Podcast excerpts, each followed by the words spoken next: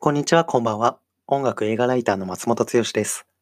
今回は2019年に公開されたピクサー映画トイストーリー4についてお話ししていきます。日本では公開されるや否や賛否両論が巻き起こったことが印象に残っている方も多いと思いますが、今回はこの作品がなぜシリーズのファンから賛否両論を巻き起こしたのか、そしてなぜピクサーはこの衝撃的な展開の続編を作ろうとしたのか、僕なりの考えをお話ししていきます。なお、今回の配信では内容の具体的な言及は避けますが、一部物語の重大な展開について触れますので、まだトイストーリー4を鑑賞していない方で、かつ最初は何も知らずにフラットに見たいという方は、ここで停止ボタンを押していただくのが良いと思います。よろしいでしょうかね。それでは早速始めていきます。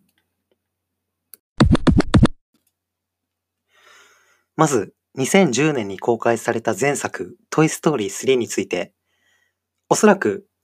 お聞きの方にもご納得いただけるのではないかと思いますが、映画史上稀に見るあまりにも完璧なラストでしたよね。アンディとウッディの物語の結末として、言ってしまえば、火の打ちようがありませんでしたよね。だからこそ、その先を見たくなかったという人も一定数いたと思います。そして、あの3のラストが想像し得る限り完璧なものであることを、誰よりも作り手であるピクサーのクリエイター自身がきっと認識していたはずですよね。それではなぜピクサーは続編トイストーリー4を作ったのか、僕なりにまとめた考えについてお話ししていきます。あの完璧なラストの先に新しく続編を作ったということは、きっとピクサーにはどうしてもこの物語の続きを描かなければならないという強い意志と、僕らの想像を絶するほどの強い覚悟があったと思うんです。今作の監督を務めたジョシュ・クーリーはいくつかのインタビューでこう語っています。一部を抜粋して読み上げますね。僕たちもトイストーリー3の結末が大好きで、ウッディとアンディの物語は終わったと思っていました。だけど、まだウッディには語るべきストーリーがあると思ったんです。この言葉を意訳すると、3まではアンディとウッディの話、そしてトイストーリー4はウッディの話であるということです。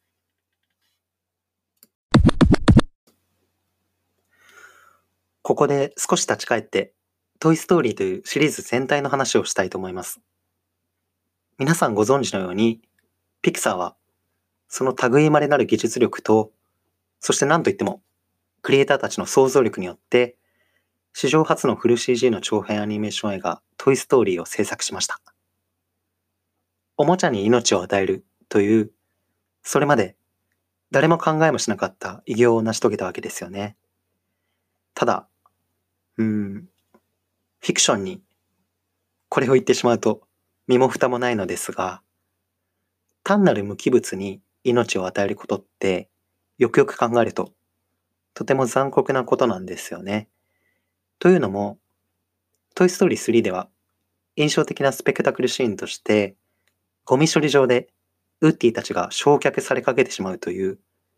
とてもショッキングなシーンがありましたよね。あのシーンを見て、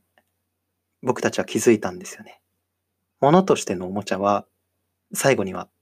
ここに来る運命にあるんだと。ウッディたちと同じくらい、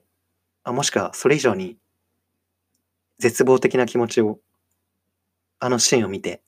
味わったわけですよね。僕たちは普段、物、無機物に感情移入することはありませんが、無機物であるおもちゃに命が与えられた途端、やはり感情移入をしてしまいますよね。まあ、それこそがトイストーリーのすごいところなわけですが。では、持ち主とおもちゃの幸福な関係が終わった先に、つまり、無機物としてのおもちゃが、おもちゃとしての存在意義をなくしたとき、それにはどのような運命が待ち受けているのか。これは、いつかピクサーが真正面から向き合わなければならなかったテーマであって、その、あまりにも残酷な真実を突き詰めてしまったのが、この、トイストーリー4なんです。トイストーリー3までは、ウッディはアンティークとしてのプレミア価値があって、また、持ち主のアンディからも最大級の愛を受けていました。つまり、あらゆるおもちゃの中でも、ウッディは最も恵まれた身であったんですよね。ただ、今作トイストーリー4においては、新しい持ち主ボニーから、かつての持ち主アンディのように愛されるという保証はどこにもなかったわけです。この展開を振り返ると、やはりどうしても胸が痛くなりますよね。実際、過去作1から3においても、持ち主から忘れられたり、捨てられたり、愛されなくなったいろいろなキャラクターの苦悩や葛藤が描かれていたわけですが、今回は物語の主人公であるウッディが持ち主から愛されなくなる。つまり、おもちゃにとっての存在意義を否定されてしまうわけです。持ち主から愛されることがないとしたら、それでは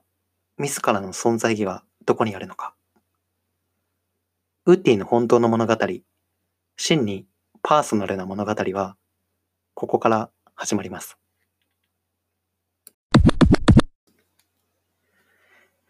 例えば、大切な人から愛されなくなってしまったり、もしくは見向きもされなくなってしまったとして、これが人間が主人公の物語であれば、物語はいかようにでも広がっていくんですよね。例えば、人一倍努力を重ねたり、一生懸命に思いを伝えることで、一発逆転のシンデレラストーリーが描かれていくわけです。ただ、表面上無機物、ものであるウッディは、持ち主から愛されるように努力することや、工夫することや、変化することは、どうしてもできないんですよね。つまり、ただただ、いずれ愛されなくなるというおもちゃの運命を、ウッディは受け入れざるを得ないんです。これこそがおもちゃに命が与えられていることの残酷さであって、繰り返しになりますが、そこまで突き詰めてしまったのが、このトイストーリー4なんです。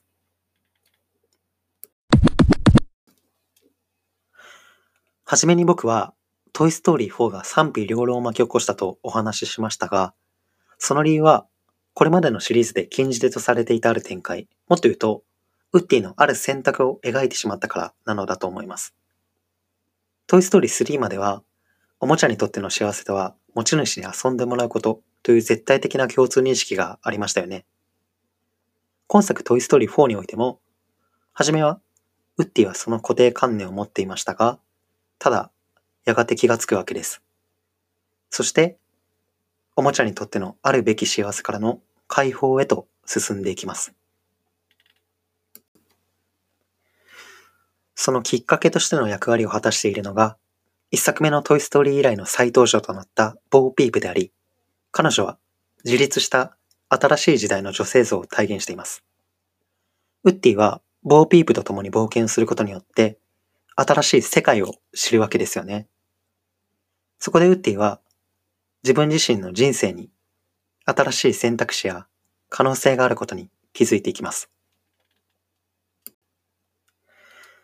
ちなみに、ウッディの親友であるバズは、今作の中で何度も内なる声に従うと言っていましたよね。このことからも、今作トイストーリー4は自由意志をテーマとした物語であることは明確で、そしてウッディは他でもない自分自身のためにラスト、ある選択を下します。確かにとても衝撃的な展開であって、これまでトイストーリーシリーズを愛してきた人ほどどうしようもない寂しさや、もっと言うと、ある意味で裏切られたような感覚を覚えたのだと思います。それでも、ピクサーは、そのリスクを負ってでも、ウッディに自由に生きてほしいと願ったのだと思います。だからこそ、賛否両論覚悟で、この作品を作ったんだと思うんですよね。最後に、トイ・ストーリー4公開時のキャッチコピーを振り返ってみます。読み上げますね。すべてのトイ・ストーリーはこのストーリーのために。このキャッチコピーは、今から振り返ると、トイ・ストーリーシリーズの主人公であり続けてきたウッディのために捧げられていたことがわかります。今回ピクサーがトイストーリー4を通して実現したかったこと、つまり、ウッディの自由意志を尊重することは、とても美しい形で実現していると、僕は今作を見て思いました。そして、トイストーリー3のあの完璧な結末の先に、この物語を描いたピクサーは、改めて、本当にすごい会社だと強く思いました。長々と語ってしまいましたが、いかがでしたでしょうか？今回のこの配信が映画トイストーリー4を見直したり、もしくは初めて鑑賞するきっかけにつながったらとても嬉しいです。最後までお聴きいただきありがとうございました。それでは。